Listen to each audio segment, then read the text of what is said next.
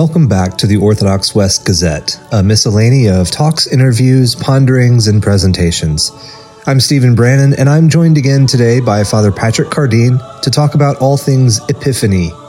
We'll cover the history of the feast, some of what's in its liturgies, and some uniquely Western traditions which have accompanied this great feast day and season.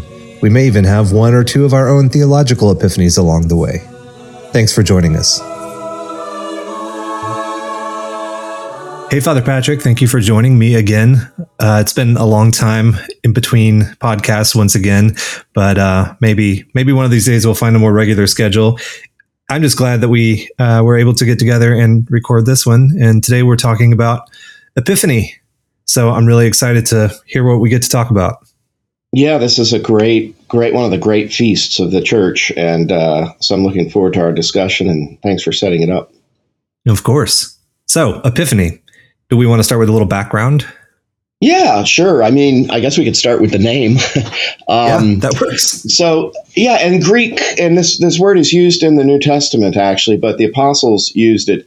The, the, the word uh, in Greek uh, for epiphany um, referred to sort of the appearance of a king or an emperor. In the, the Greeks or in the East, they refer to the feast by uh, theophany, theophany, which is very similar, which is sort of the the appearance of a god, a deity. So it sort of is used both ways, and both terms are very similar, uh, essentially meaning you know appearance or uh, you know manifestation, revelation, that kind of thing. Theophany more points to the the the, the sort of physical or the appearance of a deity in an observable manner. Epiphany is the manifestation of a king, and um, so yeah, so it's used in the New Testament, uh, but the the feast goes by lots of different names. Um, you, you, know, in in England, for example, uh, and you might be familiar with Shakespeare's play Twelfth Night. Um, mm. So it, it's uh, it's referred to as Twelfth Night, um, which is really the eve of Epiphany. So January fifth, typically the night before. Although sometimes they reckoned the dates a little bit differently, and it would be the actual evening of the feast itself on the sixth. Um, and also a very popular name in Europe and in the West because of our emphasis on, on the visit of the, the Magi is Three Kings Day. Some places they refer to it as a little Christmas, especially mm. like in um, Italy, Spain, Gaul, because they they actually would give presents uh, at Epiphany. The, the, the, gift giving was more at Epiphany than at Nativity or Christmas, um, but it's referred Which to as sense. little Christmas. Yeah, because of the gifts of the Magi the, yeah, so the the history, you know, that's that's where we get the name for. So you'll hear Epiphany, Theophany, Epiphany in the West, Theophany in the East, but the Greek fathers also use the term Epiphany as well in a lot of their sermons. So we shouldn't get too hung up about the terminology. But the first thing is just maybe to fix the setting. Some people may not be familiar with the liturgical calendar, how that works. So in the liturgical calendar, especially the temporal calendar, which follows basically the life of Christ, the sanctoral calendar is sort of feast days of particular saints. The temporal calendar follows the life of Christ. There's two primary cycles. There's the cycle of incarnation, Christmas, so the coming of Jesus as a human, um, and that runs through Epiphany and Epiphany Tide. And then the second cycle is the cycle of redemption, Easter, which runs through Pentecost. And so you've got these two, you know, the entire year is hinged on these 2 mm-hmm. cycles the cycle of incarnation, the cycle of redemption. And the cycle of incarnation um, in the Western tradition, actually, uh, which is different than in the East, begins our official sort of uh, liturgical year. So our liturgical year begins with Advent, which is the preparation, of course, for Christmas and, mm-hmm. and the cycle of incarnation and we go through Christmas, and then we go into Epiphany, and uh, then there are up to six Sundays after Epiphany, which we call Epiphany Tide, um, and and it's six or less depending on when Easter falls, and and then that brings us right up to Septuagesima, which is pre-Lent, and into the redemption cycle, which of course takes us through Pentecost, and then we have all those Sundays after Pentecost, which are Right. I think the Anglicans call that ordinary time, don't they? Because it's just kind of this long stretch of Uh, I, th- of, I, think the Roman Catholics and Anglicans nowadays call it ordinary time, um, yeah. not because it's just ordinary uh, as opposed to special, but because it's um,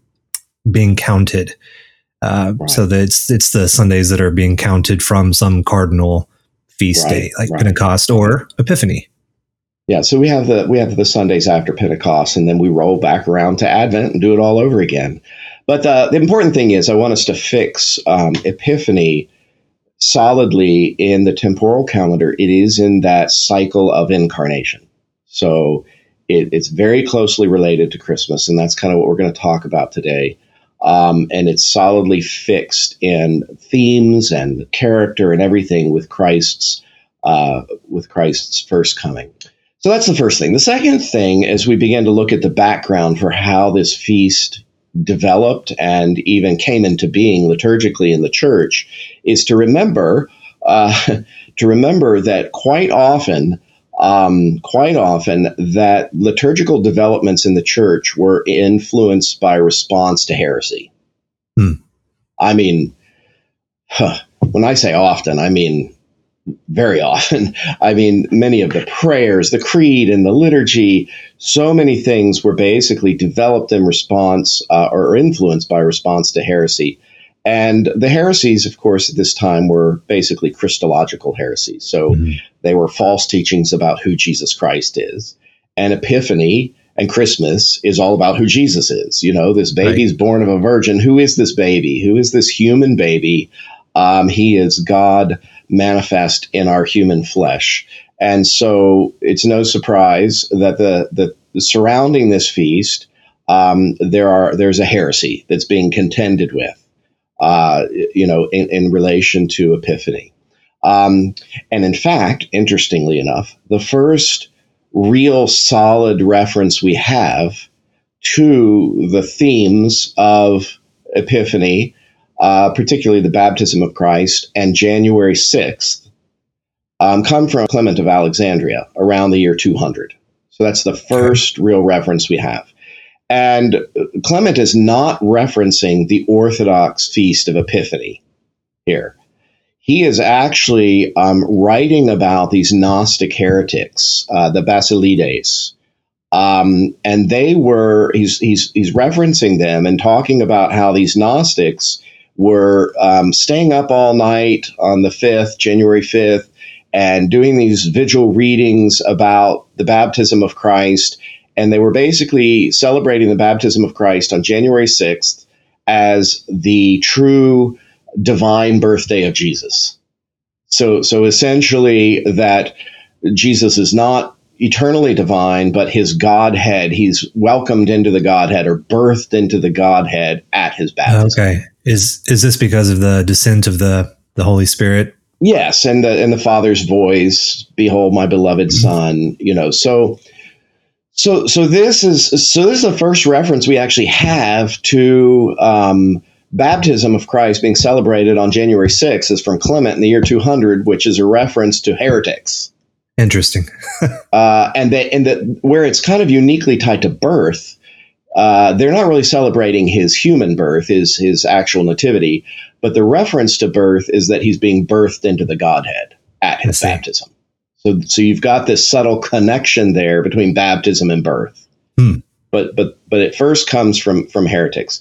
So about 160 years later or so, you know, we're like in the 330s, 40s, 50s, right in that, you know, somewhere in there we see the first official ecclesiastical um, reference to the Feast of Epiphany uh, in the Orthodox East. And, and the feast does originate um, in the East.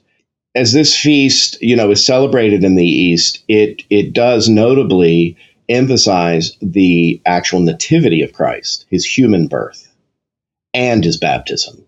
Okay. Mm-hmm. Um, it also in the East, by the way, uh, which some might find interesting because we don't see it in the prayers today, but originally the uh, the Magi, the visit of the Magi, and also um, the wedding of Cana were also uh, you know part of of this feast and part of the themes in, in the, the, East. East. Yes. Okay. Yes, absolutely. So this is all you, you see it in the sermons of the fathers, and that they're they're preaching sermons on the feast for the feast, and they're preaching about these things. But but the the the, the essence of the, the, the Orthodox in the East, their their the development of this feast is certainly partially, at least partially, in response to these Gnostics and they're saying no jesus wasn't adopted into the godhead at his baptism he was he, he was he is eternally divine. He is completely you know god of very god at his human birth and before. Um, and by the way this is what john um, the apostle is writing about in john 1 same same heretics you know earlier uh, uh, again. But um, but they're emphasizing that he is he is eternally divine. He's divine at his human birth and that his baptism doesn't make him divine, but it is a manifestation or a revelation of his divinity. It's where it's where the curtain's being pulled back, and we're seeing him.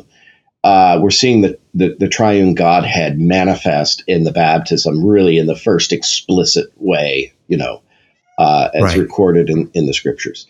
So that's how this feast in the East kind of develops and develops, at least in part, maybe not 100%, but at least in part, in reaction to uh, to these Gnostics. Um, now, I mentioned the, the wedding at Cana, and you were a little a little surprised, and I think I, I was surprised too when I learned this because uh, it doesn't show up in today's in the East. You know, the Eastern Orthodox, you know, uh, themes for this feast the wedding of Cana doesn't, as far as I know, doesn't show up at all.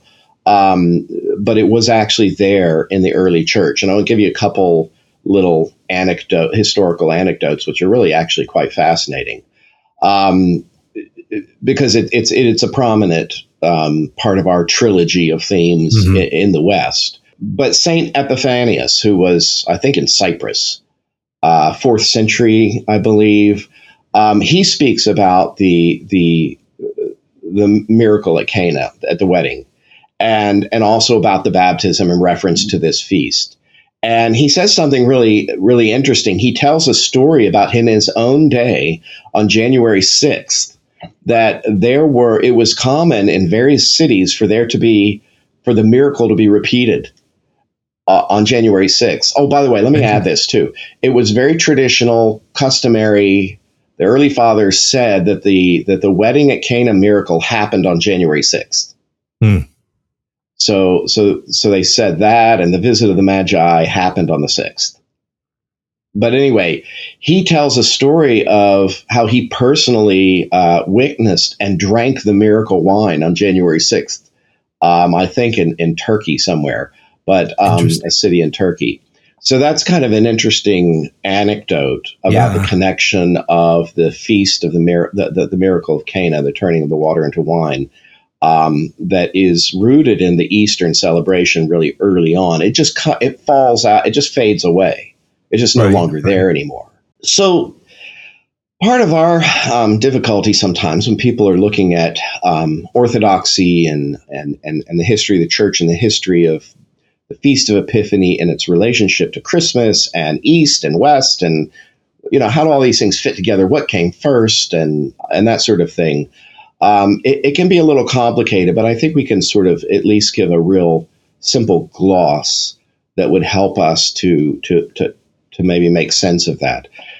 Okay. Basically, um, so basically, December twenty fifth, the feast of Christmas or the Nativity of Christ, developed in the West at the same time, okay, that theophany, uh, particularly in Rome, I'm going to say, particularly in Rome, uh, around the same time that theophany and January 6th developed in the East.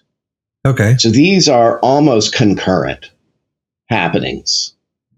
And then, um, you know, roughly 40, 50 years later, that's a gross oversimplification because it was sort of a little different in different places. But let's just for ease, about 40 to 50 years later, there's a cross pollination that goes on.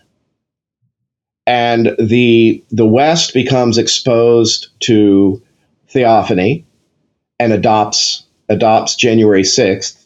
The East becomes exposed to Christmas, Nativity on the 25th. and they they basically there's this cross pollination that goes on. We have already recorded a podcast about Christmas, and you uh, described the really fascinating um, uh, sermon by St. John Chrysostom, where he's describing how the feast of Christmas came came from the West to them. It was a really, really interesting uh, little nugget there. So uh, I encourage anyone to go listen to that podcast that hasn't already. Yeah, I'll, um, I'll I'll make a real brief mention of that of that here in just a moment. Um, so so basically, in the East, you've got Epiphany or Theophany on January sixth. Um, you have the emphasis of uh, Jesus' birth, Jesus' baptism, the miracle at Cana, and the visit at the Magi. In Rome, you have the celebration of Christ's birth on December 25th, long before Epiphany came there um, from the East. And so when you get this cross pollination, something really interesting happens, uh, which confuses us all today. But basically, um, when, when, when the West receives Epiphany, she moves the visit of the Magi to January 6th. She pushes it forward to January 6th and she celebrates the Vigil of the Magi and she receives the emphasis of the baptism and the miracle at Cana. And those become the sort of like trilogy of, you know, of Epiphany in the West. Right. In the Eastern tradition, what happens is when this sort of cross pollination goes on, and maybe a little bit later, I don't know the exact dates, but eventually at some point, the miracle of Cana just fades away in the East. It's not really associated, as far as I know, anymore uh, the visit of the Magi gets pushed back to Christmas, back to December 25th. So they don't. There's no mention of the Magi in, in Eastern Orthodoxy on January 6th anymore. So we push it forward to the 6th. They push it back to the 25th. They get rid of the wedding of Cana. We keep the wedding of Cana, and then we both keep the baptism on January 6th. So that's kind of how everything gets shuffled around a little bit and there's reasons for it all, which are would be way too complicated to go into, you know, maybe in a in a podcast like this. Um, sure. But that's where we have today, and so in the in the East we have it's really a singular theme, and that's the baptism of Christ, and in the West it's uh, visit of Magi, baptism of Christ, and wedding of Cana. That really gives some good uh, background and history about how and why these three seemingly disparate and unrelated at first glance events are all linked uh, still in the West. Yes, and and I'm gonna I'm in just a moment when we're gonna maybe talk a little about about the themes of each one. The the the connection between the baptism of Christ and Christ's nativity is absolutely fascinating. To me, it's mm. one of the most profound things in Epiphany and Christmas mm-hmm. and their connection. But I'll mention that in just a minute. I did want to say a little something about what you already said about how the East adopted December 25th, which was ancient in the West, and the East basically recognized this. But it was around late 370s, early 380s, and we start to see sermons from Gregory Nazianzus, and he's referencing the fact that they've already celebrated the birth of Christ and they're getting ready to celebrate the baptism of Christ. Hmm. So that's 380. He preaches a sermon. So it's obvious from this, it's already, they've already adopted December 25th by then. Right. Um, but, but it happens at different times in different places. That's one of the earliest um, references of this. Um, the Armenian church never adopted it. They still celebrate the Nativity of Christ on January 6th. Um, and you mentioned St. John Chrysostom. So it was, he he's he's he is uh, recorded at, in, in 386 so six years after gregory nazianzen's sermon as he had just been ordained a priest in antioch um, and and he was preaching and he was working very hard to try and get the antiochians to to begin to celebrate the nativity on the 25th there were two factions in antioch and he references this he says these Antiochians over here have already been doing this. They've been celebrating the Nativity of Christ according to the venerable and ancient tradition of Rome, is what he, he references. He appeals to Rome here. Mm-hmm. And he says this group of Antiochians have been doing this for 10 years already. So this is 19 or uh, 386. So mm-hmm. so at least since 376, which coincides with that same period there with Gregory Nazianzen. And he's then trying to get this other more conservative group who doesn't want to make the change. Like, no, we've always celebrated it, you know, on um, on January 6th. But he ends up winning the day and um, and gets gets everybody to shift to December 25th. So that, that gives you a little bit of background about what was going on with these these themes being separated out between yeah. December 25th and January 6th. Yeah, so that's that's kind of like a, you know, at least it gives us a sense for how these different themes and how these dates work and and the relationship between uh, between east and west. Yes, that's helpful. And then when we get into you know the the actual themes uh, of the feast, basically the the the primary theme on the actual feast on January sixth is the the uh, visit of the Magi and the gifts that they bring and the adoration that they give to the child Jesus and that's why it's called in some countries Three Kings Day. And then on the octave day is the uh, the octave day of Epiphany. The focus is on Christ's baptism, and then on the second Sunday uh, in Epiphany, after Epiphany, second Sunday after Epiphany is when we have the readings for the the the, the miracle at Cana. Okay, so the three themes, the way they get liturgically split up is on the sixth the focus is on the Magi. On the octave of the sixth, the focus is on the baptism. And then on the Sunday following that octave, the focus is on Cana. Yes, that's right. So this the, the first and I don't I actually don't remember exactly when this got implemented, but the first Sunday after Epiphany, um, it, the readings are for uh, Holy Family when Jesus was a young boy, 12 years old, and his parents left him at the temple um, and then mm. the next Sunday. So it's the second Sunday after Epiphany that that we emphasize the uh, the, the marriage of Cana. Okay, so we have kind of a very linear progression in the West with the the birth on the twenty fifth, the visit of the Magi uh, when Jesus is an infant still, and then the scene from Jesus's childhood are all kind of celebrated yes. in that order before we get to and, the baptism. Exactly. Then the baptism, and then the wedding, then the wedding miracle. And Even those two are in the in, in a linear, you know, progression of things. Right, so yes, right. exactly. And it shows up in all our hymns this way too. All of our hymns reference these themes in order, you know, and it's all sort of sequential, which is which is interesting. So um three kings, you know, a lot of Eastern Orthodox when they learn that our Epiphany feast itself on the day that we actually focus all of our attention on the three kings find this very unusual. They're not used to this because for them, Epiphany is about the baptism. Um, so at first, it's a little unusual, but getting a little bit of the background, you can see how this sort of happens, and then we get the baptism, you know, seven days later. Um, at any rate, that's our whole focus on January 6th is is the visit of the the Magi, and it colors everything, and it's a it's really a fantastic emphasis and theme. I mean, I, once you really experience it year after year, it's terrific um, to, to have this. And uh, it, it, it emphasizes our cultural traditions, all of our prayers, our hymns. So the we say three kings. It, they're not. It's never said in scripture that there are three, but tradition sort of settled into three. Of course, there's three gifts, and the Venerable Bede actually speaks of a tradition that these there's three because they represent the three races of men stemming from Noah's three sons, that they're descendants from the three sons of Noah. And and Bede actually even gives them physical characteristics. One is young and beardless and ruddy. Another one is old and white haired, and another one is uh, is African. Um, and um, he describes them. We and he gives his, their names too. Actually, Casper uh, comes from Ham. He's the one who brings the frankincense. Melchior is a descendant of Shem he brings the gold, and Balthazar uh, is a descendant of Japheth, who brings the myrrh. So, you know, these are some of the sort of traditions surrounding the, the, the wise men or the three kings. And there's another tradition that says that they were actually baptized by St. Thomas and they came to be seen as saints in the church, and we actually seek their intercession.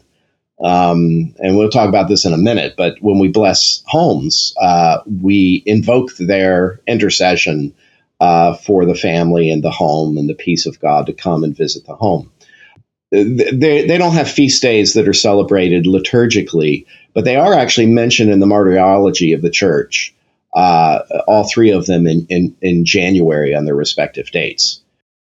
A couple other interesting things actually about the the wise men, the magi. Um, the uh, their relics are in the uh, in the Cologne Cathedral in Germany. Oh wow! Um, and they are venerated there. Um, they were brought from Persia, so they're thought to be from Persia, from from mm-hmm. Iran originally. Um, they were brought from Persia to Constantinople by uh, Saint Helena, hmm. and um, and then they were transferred from there uh, to Milan in the fifth century, and then from Milan to Cologne, Germany in in the twelfth century, mid twelfth century. And um, there's a whole story about them being brought to Cologne, and they were placed on three separate ships, and which is the genesis of the carol, carol, uh, carol I saw three ships a sailing. So that's where that comes from, is the translation of of the the, the relics of the Magi. Fascinating. Um, they were of a priestly caste, a scholarly priestly caste, we believe. Um, and they're referred to as kings popularly, not because they're mentioned that in the scriptures, other than in the prophecies that are assigned to this feast, refer to the kings bringing gifts and even gold, frankincense, and myrrh. Um, so you know, there's there's a wonderful and beautiful hymn by that great poet Prudentius this is the hymn for lauds, uh, the morning hour um, for the Feast of Epiphany. It says, um, O more than mighty cities known, dear Bethlehem, in thee alone, salvation's Lord from heaven took birth in human form upon the earth. And from a star that far outshone the radiant circle of the sun, in beauty swift the tidings ran of God on earth in flesh of man. The wise men, seeing him so fair, bow low before him, and with prayer their treasured orient gifts unfold of incense, myrrh, and royal gold. The fragrant incense which they bring, the gold proclaim him God and King. The bitter, spicy dust of myrrh foreshadows his new sepulchre. So this is very characteristic of a lot of the hymns and poetry surrounding the feast is the kings and their gifts. And the incense uh, references his a symbol of his divinity, the gold his kingship, and the myrrh his death. In the feast itself, uh, Psalm 70 or 71 and Isaiah 60 are referenced uh, in reference to the three kings. Psalm 70 or 71 speaks of the kings of Tharsis and of the isle shall offer presents, the kings of Arabians, that's why we call them kings, and of Saba shall bring gifts, and all the kings of the earth shall adore him. Um, and then Isaiah 60, uh, 1 through 6, is a really powerful and beautiful passage, which is the reading for the Feast of Epiphany, the first reading. It says, um, Arise, be enlightened, O Jerusalem, for thy light is come, and the glory of the Lord is risen upon thee. For behold, darkness shall cover the earth, and a mist the people. But the Lord shall arise upon thee, and his glory shall be seen upon thee. And the Gentiles shall walk in thy light, and the kings in the brightness of thy rising. Lift up thy eyes round about and see. All these are gathered together. They are come to thee. Thy son shall come from afar, and thy daughter shall rise up at thy side. Then shalt thou see and abound, and thy heart shall wonder and be enlarged, when the multitude of the sea shall be converted to thee. And The reason I'm reading this is because the emphasis from this passage and from the feast is the coming in of the Gentiles mm. the, the joining of the pagan nations and the Gentiles. And that's what Epiphany really, on the feast day itself, that's the entire theme. The strength of the Gentiles shall come to thee, the multitude of camels shall cover thee, the dromedaries of Midian and Ephah, they all shall from Saba shall come, bringing gold and frankincense and showing forth praise to the Lord. So these are the passages surrounding the feast which speak sort of used prophetically to speak of the three kings, which represent really the coming in, the unfolding in of the Gentiles and, and the pagan nations into the into the kingdom. And uh, the, the collect for the feast uh, on Epiphany says, God, who on this day, by the leading of a star, didst manifest thy only begotten Son to the Gentiles, um, and and and speaks again. And so Christ is spoken of as the cornerstone of the of two, the two the corner. There's two walls joined at the corner, mm-hmm. and so there's another major theme that he's the cornerstone that joins the two together. And the two that he's joining is Israel, the people of God, and the pagan nations and the Gentiles. Right. And so this is all part of the manifestation of God. He has manifested himself to the nations now and and revealed himself. And that's the emphasis for us of of you know the three kings and the magi coming in.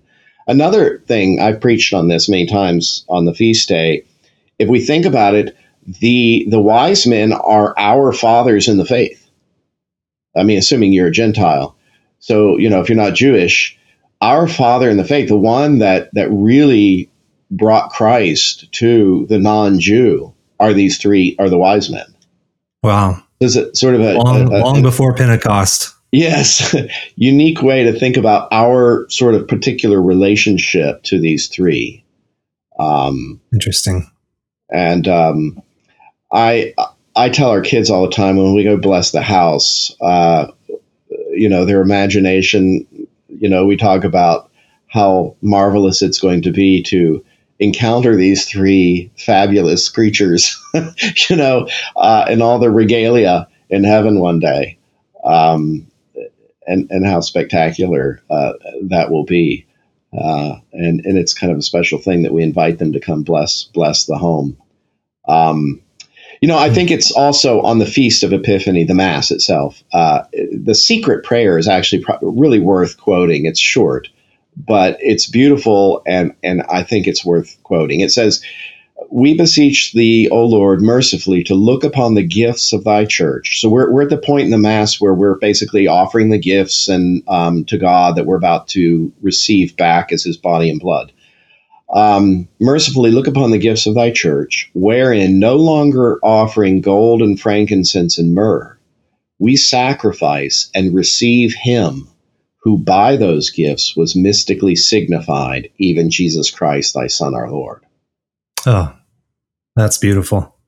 So that's a that's a really powerful powerful connection there between our gifts and receiving Christ back and the, the gifts of the Magi.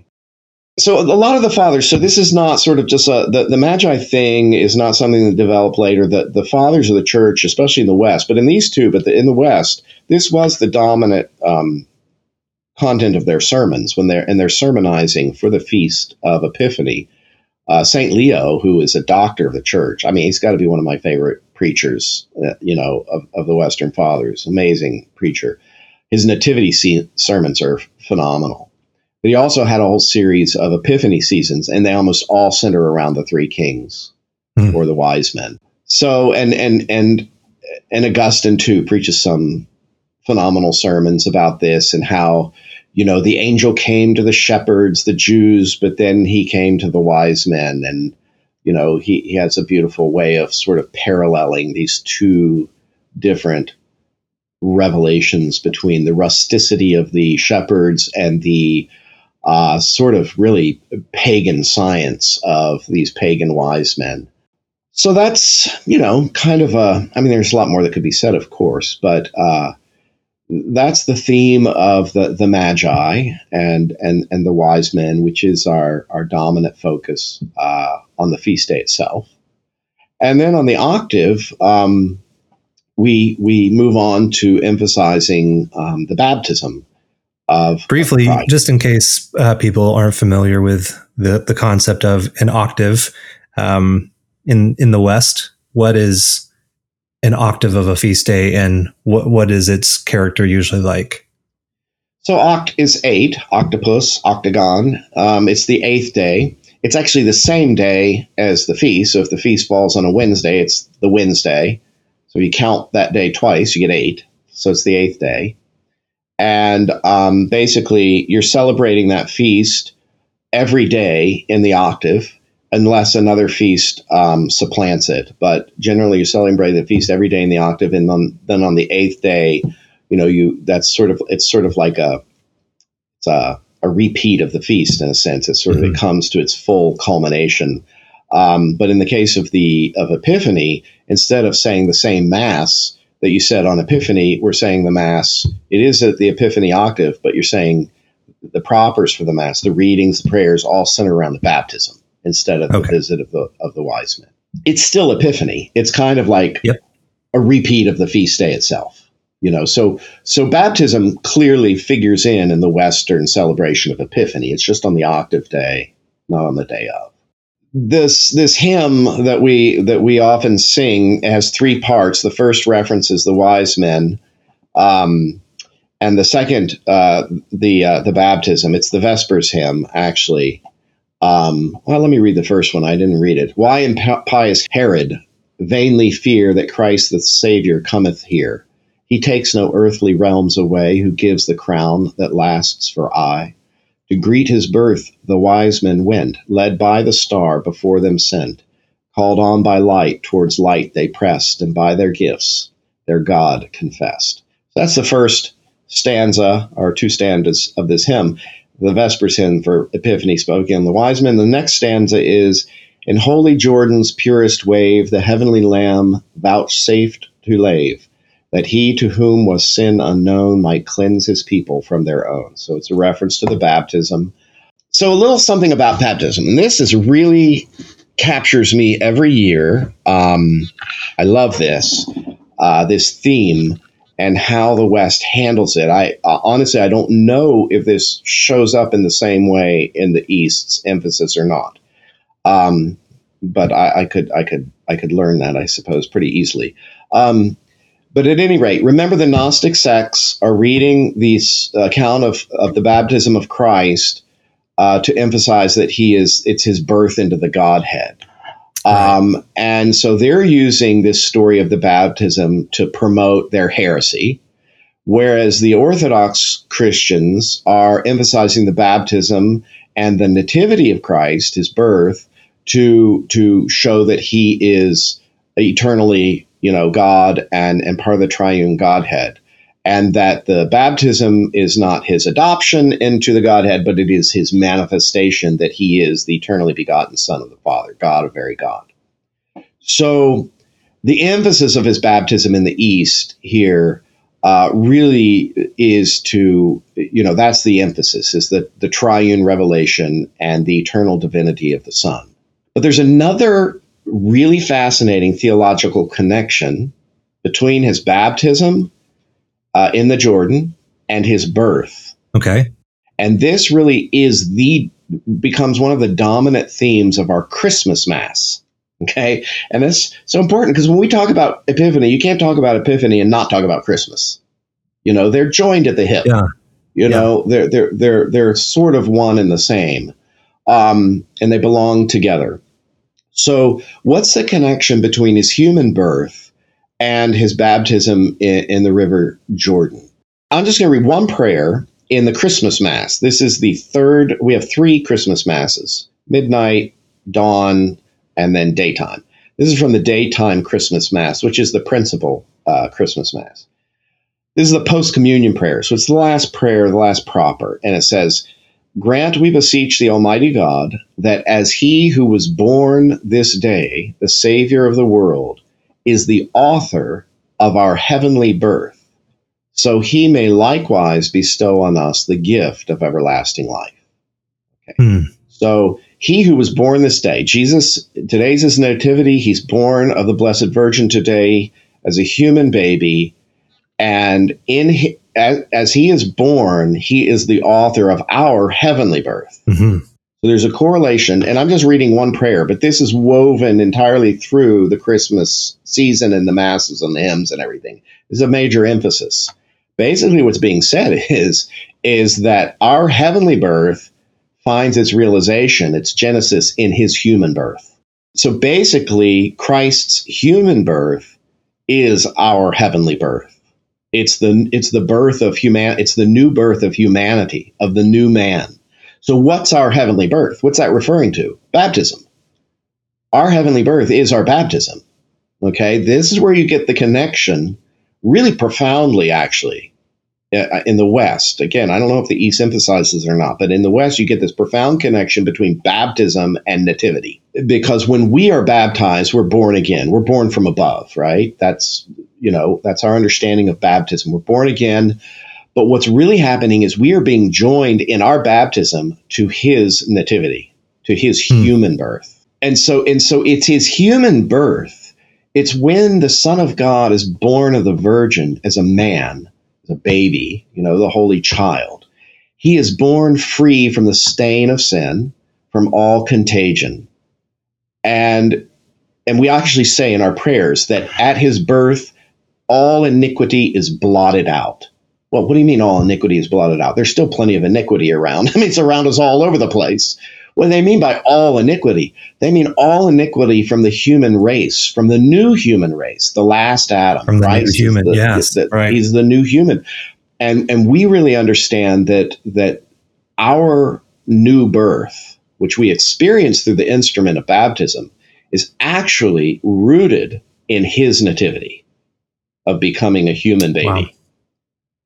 Um, so his his birth is our rebirth.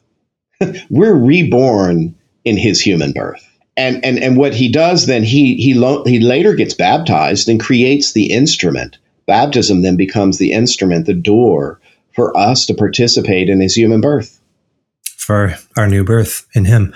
Yeah. You know, uh, in the uh, East, I know, at least in sermons, sermonizing, and I'm sure in the, uh, the liturgics as well, there's an obvious and intentional connection, many connections made between Christ's baptism and his death and resurrection, as he clearly is also um, uh, showing, figuring the, the going down into death that is the waters and coming rising up again.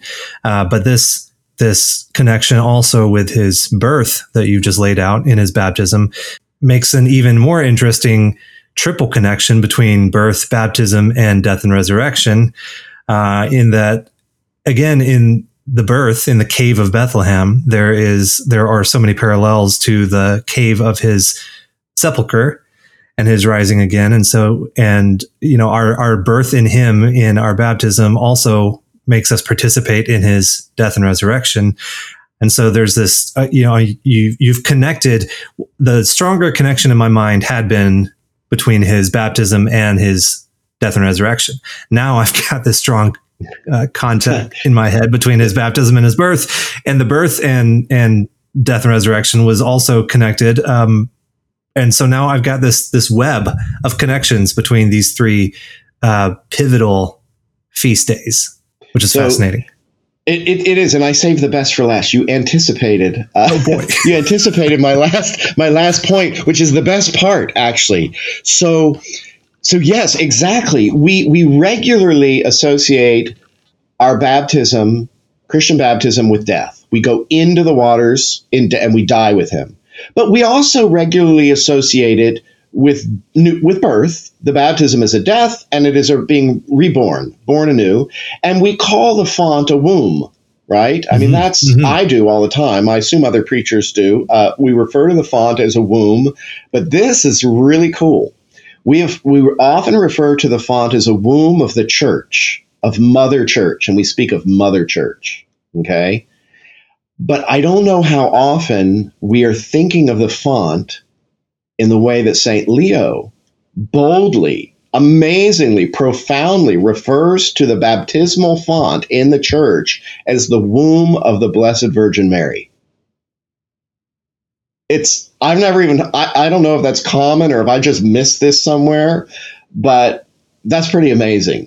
So if we're born in Christ and we're born into Christ's life through baptism, which makes the baptismal font the womb, whose womb would it be but the Virgin Mary's? Yeah. Well, the, the point is, is our birth into the Christ is our birth into his nativity. Like we, we are entering in somehow through baptism becomes the instrument, the sacramental instrument that he creates for us by being baptized himself, which really unfolds or opens up the opportunity for us to, to, to, to to join ourselves to his human birth when he's a baby. Hmm. And, and it also creates this amazing and beautiful sort of opportunity to venerate the holy child, the holy babe, which we do in the West a lot. You know, we carry the baby back to the creche, we venerate the creche. It's very important to set the creche up. And, and this becomes a very important part of our whole Christmas Epiphany season of, of making that intimate connection with the holy babe, the holy child. And when we think of new birth in the baptismal font, we should be thinking of our of of of us entering into you know his nativity and and being this you know joined to him in his nativity. I suppose I should say. Yeah. So so basically, what Leo says in his sermon is he he basically says that the, the, the baptismal font is the womb of Mary. He says the font is filled with water and the Holy Spirit, just as the womb of Mary was filled with the Holy Spirit. And, and he, he makes this amazing connection between our new birth and Christ's human birth as being the same thing. So that for me, and that's all done at Christmas time, actually. Uh, but that's the connection of the baptism of Christ at Epiphany. So, with that connection between baptism and nativity, which uh, of course is, like you said, joined at the hip with the, the Feast of Epiphany, what about baptism and its connection, theological connection to the veneration of the Magi? I was reading Dom Guéranger, I'm sure I'm butchering the pronunciation of his name recently, and uh, he said something. I don't remember. I don't have it up, so I can't quote him. But he said something that made me think about this connection, which I'd never thought of before. In the Adoration of the Magi, all of our iconography, East and West, basically shows the Magi coming and the familiar picture of St. Mary holding the baby Jesus on her lap, becoming sort of the, the throne of the wisdom of God. But what she's doing is presenting her son to, to the Gentiles to, to these people who've come to, to venerate him. And she's almost saying in this action, you know, behold my son in whom I am well pleased. And who says that elsewhere but the father of Christ? And this happens at the baptism. And so on the feast day of Epiphany with the Magi, you have the mother of our Lord saying, Behold my son. And on the uh, octave, during the baptism, you have the Father of our Lord saying, Behold my Son, which again connects in my mind to the, the crucifixion, his death, when Jesus, um, you know, t- tells he's he's leaving his Father um, in heaven and his mother on earth to be wedded to his bride, the church. You know, this this happens, this marriage happens on the cross, and and there you have mother and father again, his father above him in heaven, and his mother there at the foot of the cross.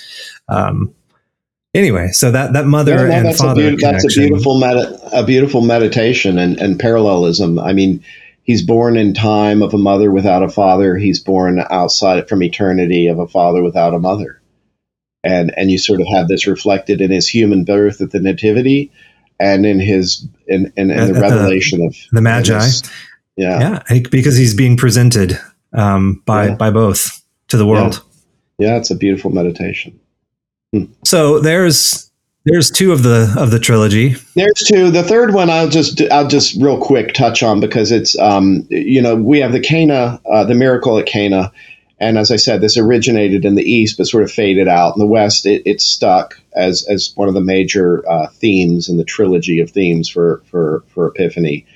And basically, you know, it's the first manifestation, the first um, miracle, John says, where he manifests his glory. And so that's probably why this came to became you know become an emphasis or thematic there are other reasons as well and you know what's interesting is that it sort of kicks off um, it, you're right. It has a different character than sort of this presentation by his mother to the world and this presentation um, via the voice of the father to the world where where jesus is being he's not actively doing it he's being presented there he's he has a passive role by being shown and revealed uh, but in this last he's he's active. He's beginning his ministry. Well, I don't know. I think you I think you just touched on something there. No. Think about it. No, I think you, I think you're right, and then you you didn't listen to yourself. He actually is passive in the story. He says it's not my hour. His mother does present. And, You're right. And, and mother- she presents him and says, "No, you need to do this." And he's and, yeah. and she says, "Do whatever he tells you." And he's like, "Okay, uh, mom, fine, I'll do okay, it." Okay, so so it has a dual character. It's a hinge point. It includes yeah. both. Yeah. Um, so he, he begins he begins in the same character, uh, being presented by his mother. Do whatever he tells you. Um, but then he takes up he takes up the beginning of his his active role, which then leads us into the the rest of the season. You know, Sunday after Sunday following, we yes. get we yes. get more actions and more teaching, and, yes. and so now now we've kicked off into um, in the temporal cycle. Jesus is now active for the first right. time. Yes, yes, flowing out of his baptism, and then this first miracle. And and I was I wasn't gonna like go into this in, into this third you know theme too deeply because just because of time but but you you bring up a really good point i think besides it being a manifestation of his glory in the words of st john which definitely tied into epiphany and theophany but the role of his mother in this story is so dominant and you know uh, uh, so important that that also I think is a is, is, a very important reason that ties it in with the nativity, mm. nativity mm-hmm. epiphany, and and and yes. so the whole that whole nativity cycle uh, is her you know very strong presence in this story. So you know there's a lot there to, that you could unpack, but that's that's kind of the connection. Okay. Uh, you know, the the last kind of thing I thought would be interesting for folks is to just maybe mention a couple of the there's there's a few important liturgical attendant customs that happen. And, and then there are some uh, interesting cultural things that are done around this feast because it's a very important feast. And anytime you have something that's important, it, it affects culture. Um, but liturgically, uh, there, there, there's a prayer in the canon called the Communicantes prayer, and it's a standard prayer. It's part of the common for pretty much every mass, except um, there are a few of the major feasts that have their own proper Communicantes prayer. Okay, and so Nativity, Easter, Ascension, Pentecost, and Epiphany. So Epiphany mm-hmm. falls in that. it, it, it tells you that it's ranking so Epiphany is right there with Nativity, Easter, Ascension, and Pentecost. And so it has its own communicantes. And it's real short. I'll just read it to you so you can kind of get a sense about what the communicantes is. It says, In communion with and celebrating the most sacred day whereon thine only begotten Son, co eternal with thee in thy glory, visibly appeared in the body in the true substance of our flesh. So that's. Hmm that's a proper prayer that is just said on on on the feast day and throughout the octave of Epiphany, okay. and then on the octave day. Uh, the other thing that's unique, uh, which is not part of the actual liturgical, the Mass prayers, but it there's a, a Epiphany proclamation that is done on the feast of Epiphany, and this is usually sung by the deacon. It is sung um, to the same tune that the Exsultet is sung to, and it announces the movable dates of the major feast days in the coming year. So basically, the the feast of Easter, Pascha, was based settled by Alexandria because they had the best, you know, scientists, astronomers, I guess, to figure that out, that complex date out. And then they would send it out, and then this this proclamation would be sung. I think usually after after the gospel, and um, they would sing it to this chant tune, and they would basically announce all the dates. You know, the date of Septuagesima is the date of this, that you know, and um, this is before we had Google Calendar, of course. Mm-hmm. Um, but we like tradition, so we still do it. Uh, yep. It's it's kind of a cool thing, and we and we sing this proclamation. Then, oh, and I, I should mention, I didn't even say anything about the blessing of water. We uh, the, in the East is a major thing, the blessing of water, and and baptism is an illumination. So they connect the blessing of water, the baptism, with illumination, and so it's also called the Feast of Lights. So the feast, you know, so light is a major theme because of the illumination of baptism. In the West, we also bless water. Um, for Epiphany, and um, that water is then given out to the parishioners in the church. They take it home, they use it, they drink it. You know, if they're sick, they bless their children with it. They sprinkle it around their homes, and so the the, the blessing of waters at Epiphany is is a major thing. Um, it's probably a little bit more you know, culturally, liturgically prominent in the East, you know, where you've got mm. people dying into frozen lakes, uh, chasing crosses and that sort of thing. But um, but it does exist in the West, and it is a big part of our of our feast and our tradition, and a big part of our culture. Then at the end of the feast, um, we bless chalk. Interestingly enough, so at the end of the Mass on Epiphany, we bless chalk, and this chalk is going to be used to go and um, uh, we do house blessings in the East as well, East and West. We do house blessings during Epiphany. Um, what's unique about our house blessings is we bring the three magi with us. The priest comes to the home of every parishioner and he invites the, the three uh, magi to come into the home and we ask their intercession to bless the home. And then at the end of the blessing, we go around and sprinkle the house with, with holy water, the water that was blessed at Epiphany. And then we leave the people some water and we mark their door with the year. So it'll be, you know, 2 0 when I'll be doing this in a couple, you know, next week, two zero across, and then uh, the initials of the wise men: Casper cross, B cross, M cross, twenty three. So you'll see that on sometimes on people's door, uh, written in chalk, and um, and we do that every year. Bless them. So it's a great tradition and and a beautiful thing to do. Um, yeah, I've still got is, uh, last year's over over my door. Yeah, have to be wiped off for this year. Well, a lot of my parishioners leave. They like some people wipe it off for the next year. Some people leave it. I have people that have 15 years of blessings on their door. They just like to leave them up. So their neighbors probably think they're part of some weird, strange, you know, esoteric cult or something. What yeah, are these? Yeah. You know, uh, written all over the door. The, the, the last thing I'll mention is um, the creche, uh, and this is a, this is also whenever we tell people about this that aren't familiar with it, they're like, "That is so cool." So we we, we always set up a creche uh, in the church, uh, nativity scene, of course, and the we carry the Holy Child, the Bambino, back to the creche on Christmas Eve, and we place the child in the creche and, and venerate the, the creche there and say some prayers. But the wise men, of course, are not there yet. Uh, the wise men are not at the creche on Christmas. They show up uh, at Epiphany.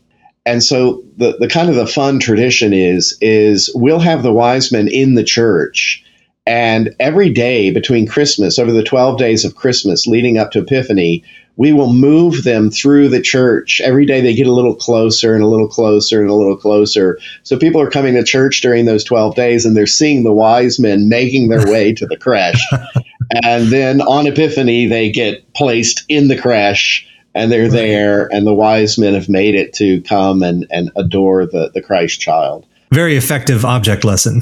Yes, it's great, and you can everybody people do that in their home too because everybody has a creche at home, and especially if you have kids, they get to move the wise men every day over those twelve days, and it kind of becomes a thing. So that's kind of fun. And then there there's just there's just lots and lots of sort of cultural traditions, food traditions, but just to mention two that people may have heard of um, that are pretty commonly done even in America. Um, because of our connection with, with certain traditions in Europe, there, there's a king cake, and so you bake a cake and you put a gold coin in it. There's different ways of doing this, but you put a gold coin in it, you slice the cake.